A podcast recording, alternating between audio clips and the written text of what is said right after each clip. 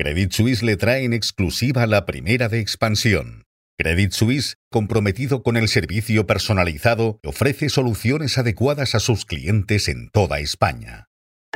Buenos días. A mediodía arrancará en el Congreso de los Diputados la sesión de investidura de Pedro Sánchez. Las principales asociaciones empresariales españolas han manifestado su rechazo a la ley de amnistía. Además, Roberto Casado, corresponsal económico de Expansión, nos va a contar los planes de la fintech Ebury Partners y nos vamos a fijar en la financiación que han conseguido fondos como Blackstone, por ejemplo, para sus proyectos inmobiliarios en España.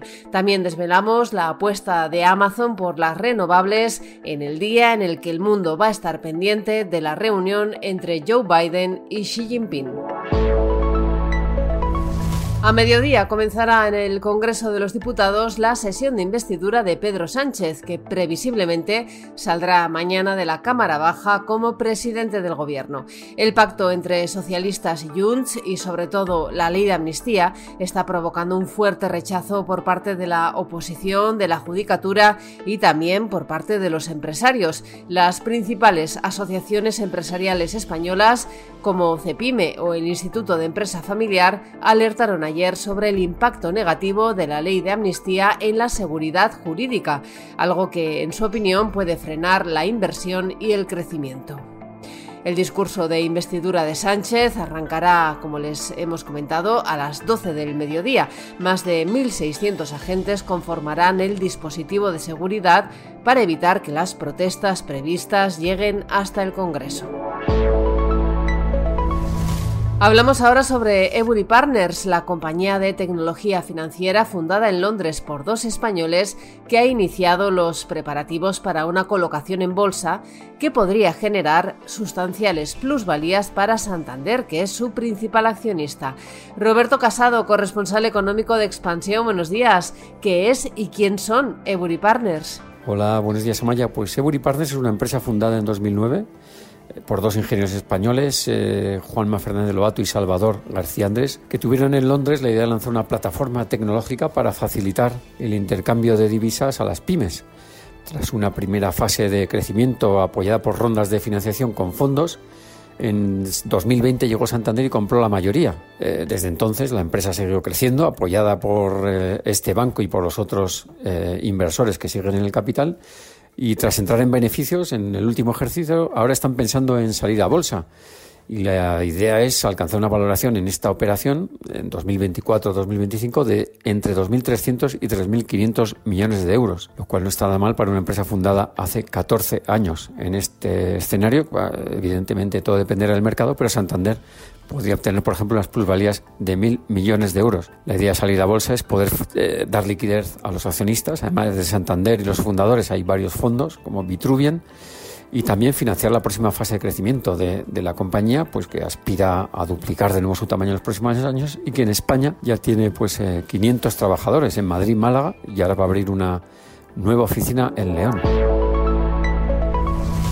Los grandes fondos y gestoras han logrado el apoyo de los bancos para impulsar sus carteras de vivienda en España y lo han conseguido a pesar del contexto de tipos de interés al alza y de mayores exigencias en la concesión de financiación de proyectos inmobiliarios. El fondo estadounidense Blackstone, la gestora española Azora y la estadounidense Greystar, así como la promotora Vía Celere, han cerrado o están a punto de cerrar en lo que llevamos de año financiación por valor de casi 3.000 millones de euros. Hoy también les hablamos de un fichaje. El Atlético de Madrid ha fichado a Óscar Mayo, director general ejecutivo de la Liga y uno de los integrantes más relevantes de la patronal del fútbol profesional. Mayo será director general de operaciones del Club Rojiblanco, según publica hoy Expansión. Y de cara a la campaña navideña, les contamos que el 70% de los españoles se plantea comprar productos reutilizados este año. Un 38% lo hará por la sostenibilidad y un 30% para gastar menos. Y esta noche Amazon ha anunciado la construcción de su primer parque de eólica en Brasil, que tendrá una capacidad instalada de generación de 255 gigavatios hora por año. Y desde Estados Unidos también nos ha llegado que Truth Social, la red social del expresidente Donald Trump, ha perdido 73 millones de dólares desde su creación a principios de 2022.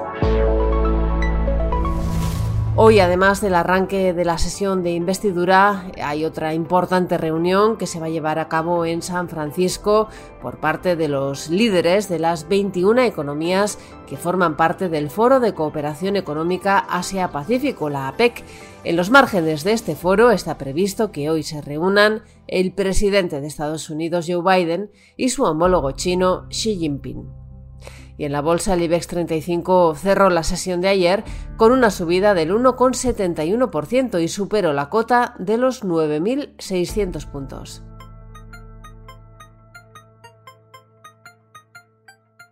Financial Times destaca hoy que el ejército israelí ha entrado en el hospital de Al-Shifa en Gaza y también desvela que Dinamarca podría bloquear a los barcos petroleros rusos para evitar que lleguen a su destino.